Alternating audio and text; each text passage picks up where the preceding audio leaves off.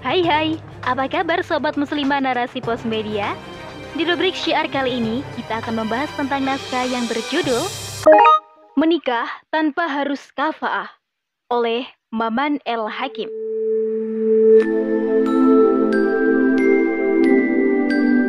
Berita pernikahan Putri Mako dari Kekaisaran Jepang dengan kekasihnya Kei Komuro beberapa waktu yang lalu menjadi perhatian media massa dunia sebagaimana diwartakan oleh Kompas pada 31 Oktober 2021, keputusan Putri Mako untuk menikah dengan Kei Komuro membuatnya kehilangan status kerajaannya.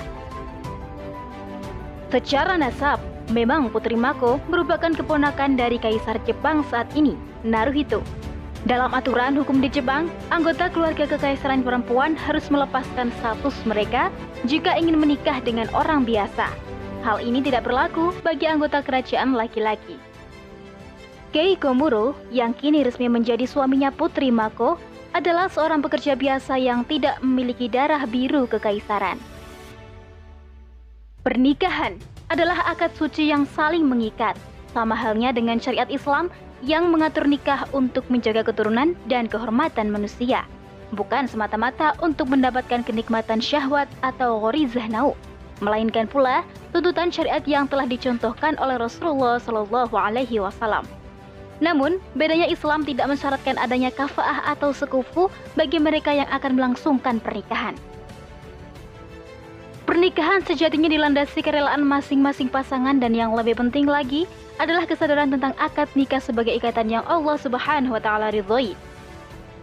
Memilih pasangan harus memperhatikan beberapa hal seperti bibit, bebet, dan bobot agar di kemudian hari masing-masing pihak bisa saling memahami kekurangan dan kelebihan pasangannya. Namun demikian, bukan berarti menikah mensyaratkan sederajat atau adanya kesepadanan atau kafaah agar pernikahan bisa langgeng. Ada yang berasumsi bahwa kafaah merupakan syarat bagi calon suami, tidak bagi calon istri. Di dalam hukum adat daerah tertentu, calon suami harus menyesuaikan dengan calon istrinya dalam sifat-sifat yang biasanya diperhitungkan dalam pergaulan sosial termasuk marga atau garis keturunan dan harta kekayaan. Seorang wanita yang akan dinikahi dianggap memiliki harga jual yang harus dibeli dengan nilai yang sepadan. Kehormatan mempelai wanita seolah dinilai dari seberapa besar nilai mahar atau status sosial mempelai lelakinya. Persoalan seperti ini dalam syariat Islam tidak pernah dikenal. Bahkan Al-Quran tidak pernah menyinggung soal kafah ini, kecuali beberapa hadis dan itu pun statusnya hadis palsu. Nilai kesepadanan atau sekufu menurut Syekh Taqiyuddin An-Nabani dalam kitab An-Nizam Al-Ibtimai merupakan kesalahan dalam penafsiran beberapa hadis yang sebenarnya memiliki makna tentang harus adanya kerelaan seorang wanita saat dipinang atau dinikahi. Menikah harus dilandasi kerelaan bukan karena harus sepadan atau sekufu. Dalam hal ini, masing-masing pasangan harus memperhatikan beberapa kriteria yang bukan karena fisik dan hartanya saja, melainkan masalah pemahaman agamanya yang utama. Wanita itu dinikahi karena empat hal, karena agamanya, nasabnya, hartanya, dan kecantikannya, maka perhatikanlah agamanya, maka kamu akan selamat. Hadis riwayat Bukhari Muslim. Banyaknya kasus perceraian dalam kehidupan rumah tangga saat ini tidak lain karena nilai agama yang sering dipinggirkan, terlebih aturan kehidupan yang diterapkan adalah sekulerisme. Juga tuntutan ekonomi yang tinggi karena negara mengabaikan pengurusan masyarakat secara umum dan menyeluruh. Budaya hedonisme dan konsumerisme menjadikan orang cenderung untuk memiliki pasangan yang sepadan atau sekufu. Lebih parah lagi, jika pernikahan dianggap sebagai akad ijaroh yang menjadikan wanita bisa disewakan biasanya sebagaimana dalam nikah kontrak. Padahal unsur kerelaan atau suka sama suka tidak ada nilainya dalam nikah kontrak. Menikah bukanlah ijarah atau sewa jasa, melainkan istibaha. Artinya, orang yang melakukan pernikahan adalah pasangan yang sama-sama dihalalkan atas jasa pasangannya. Namun tidak boleh memindahkan jasa tersebut kepada orang lain.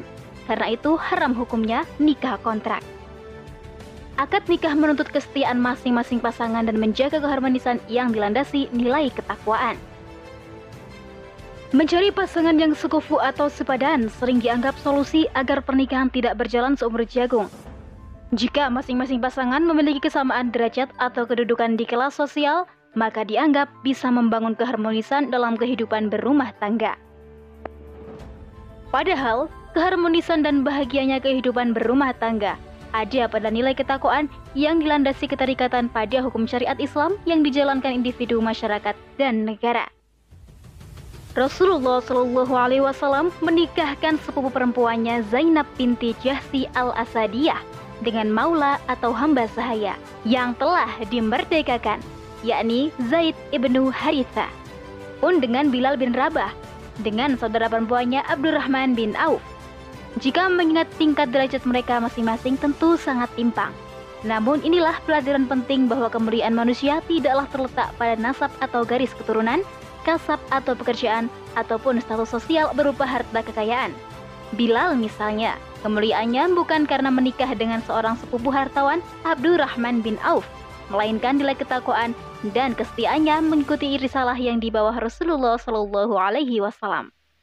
Sesungguhnya orang yang paling mulia di antara kamu di sisi Allah ialah orang yang paling takwa di antara kamu. Sesungguhnya Allah Maha Mengetahui lagi Maha Mengenal. Quran Surat Al-Hujurat ayat 13. Tidak mengherankan jika pernikahan Bilal bin Rabah menjadikan cermin bahwa aturan Islam dalam pernikahan tidak harus mencari yang sekufu. Perbedaan warna kulit, etnis, dan juga status sosial bukanlah penghalang untuk melangsungkan pernikahan karena tidak ada istimewanya orang Arab dengan orang yang bukan Arab. Tidak ada keistimewaan bagi orang Arab atas orang yang non-Arab kecuali dengan takwa. Hadis riwayat Ahmad. Manusia hanya dibedakan berdasarkan nilai ketakwaannya dan itu terkait nilai-nilai agama yang harus disamakan persepsinya karena sudah menyangkut akidah, bukan lagi persoalan kafa'ah. Dalam perkara ini, seorang wanita muslim atau muslimah tidak boleh memilih pasangannya dari lelaki yang non-muslim, sekalipun itu ahlul kitab dan menarik hatinya. Wallahu alam bisawab. Sekian rubrik syiar kali ini, semoga menginspirasi dan menambah sakofa Islam kita semuanya. Saya Dewi Fitriana, wassalamualaikum warahmatullahi wabarakatuh.